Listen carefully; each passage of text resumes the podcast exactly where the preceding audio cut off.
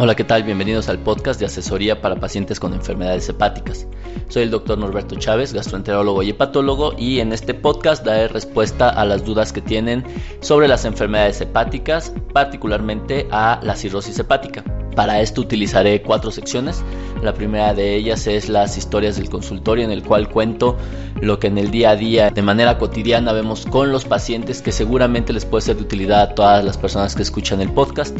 Posteriormente en la sección de consultas virtuales daré respuesta a los comentarios, dudas que envían a través de todas nuestras redes sociales, a través de nuestro canal de YouTube, de la página de Facebook, del grupo privado que tenemos en Facebook, que es Asesoría para Pacientes con Enfermedades Hepáticas, etc.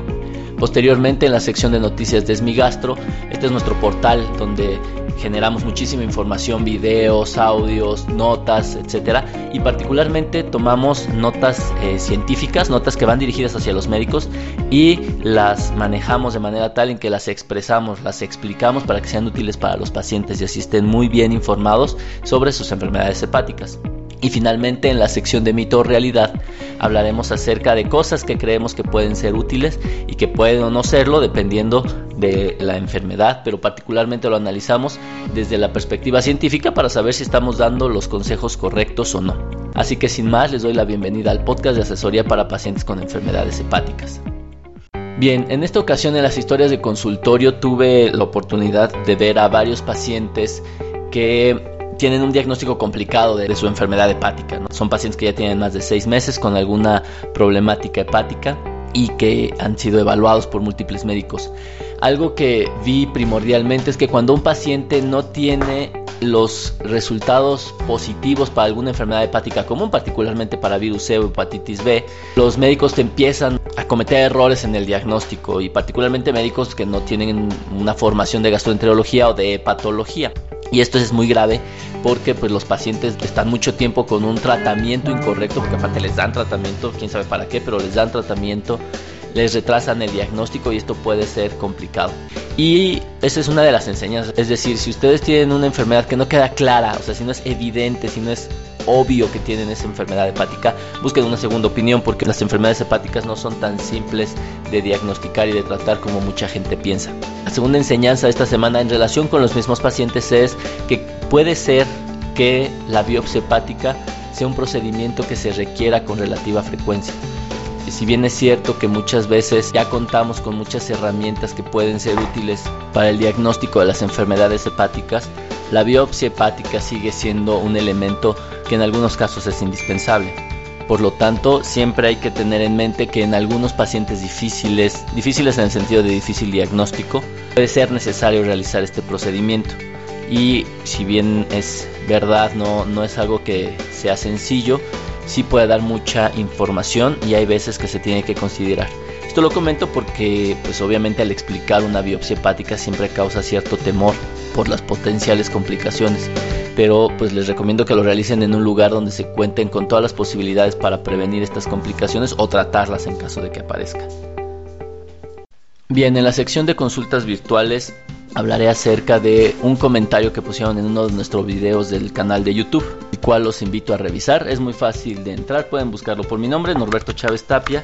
o también pueden poner NCT Patología y les va a aparecer nuestro canal en YouTube y ahí encontrarán cientos de videos acerca de las enfermedades hepáticas. Y bueno, en uno de los videos que más se ha reproducido, de hecho es uno de nuestros mejores videos, es sobre la espironolactona, que como saben es un diurético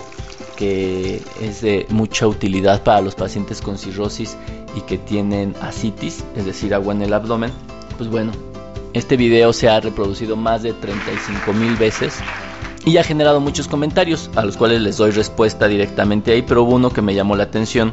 y que incluso va relacionado con lo de las historias del consultorio, es decir, es un paciente que pregunta si la espironolactona puede servir para el hígado graso. Y es ahí donde me preocupa un poco la situación porque como les comenté al principio del podcast, existen médicos que creen saber cómo tratar las enfermedades hepáticas, o al menos les suena lógico cómo creen que están tratando las enfermedades hepáticas.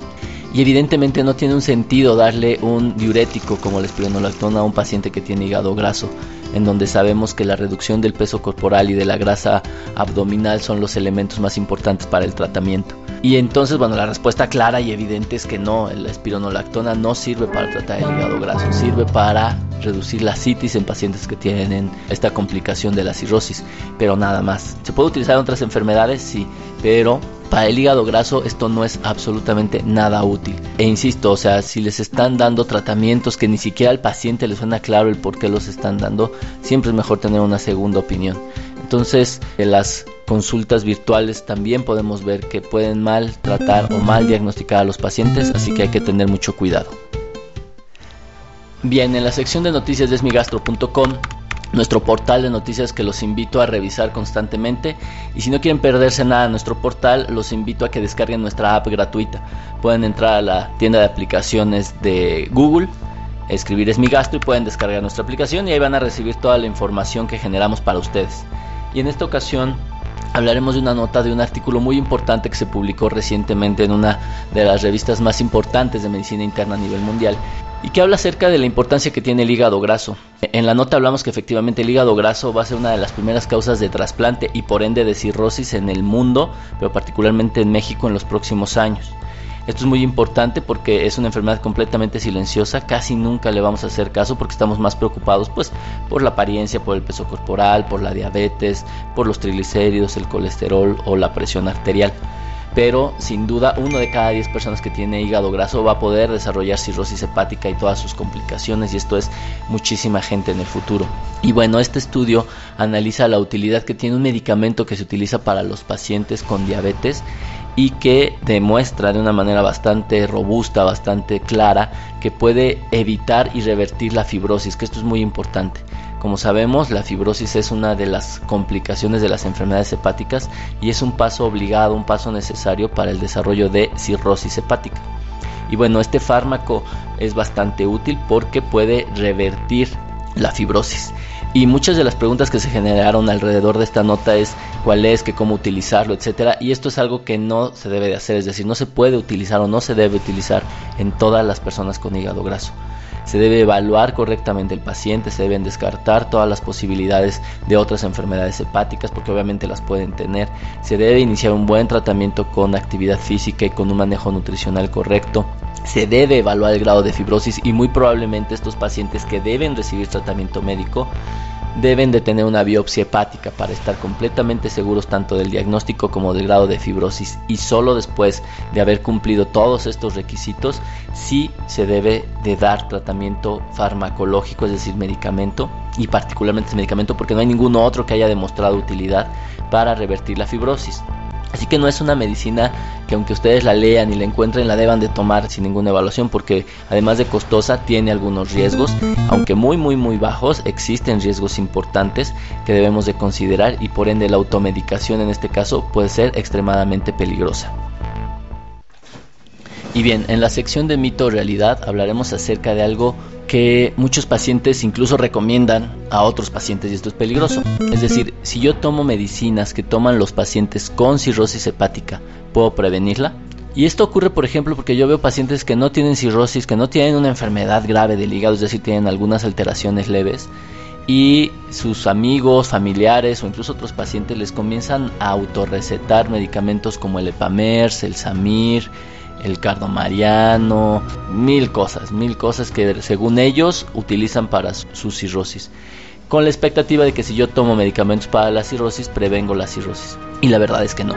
Incluso puede tener efectos adversos graves, ya que son medicamentos que se debe de tener cuidado, porque algunos son diuréticos, algunos alteran el sistema nervioso central, es decir, el cerebro, algunos alteran funciones tan importantes como los electrolitos, las sales de nuestra sangre, algunos bajan la presión, y obviamente el costo de estos medicamentos suele ser muy alto por lo que si ustedes no tienen una enfermedad hepática clara, si no tienen datos o complicaciones de cirrosis, no deben de tomar medicamentos que toman los pacientes con cirrosis porque puede ser extremadamente peligroso, además de costoso. Pues con esto damos fin a otra emisión más de nuestro podcast de asesoría para pacientes con enfermedades hepáticas. Les agradezco que hayan escuchado hasta el final de este podcast, que lo compartan, que lo comenten con personas que le hagan falta, pero lo más importante es que les sea de utilidad.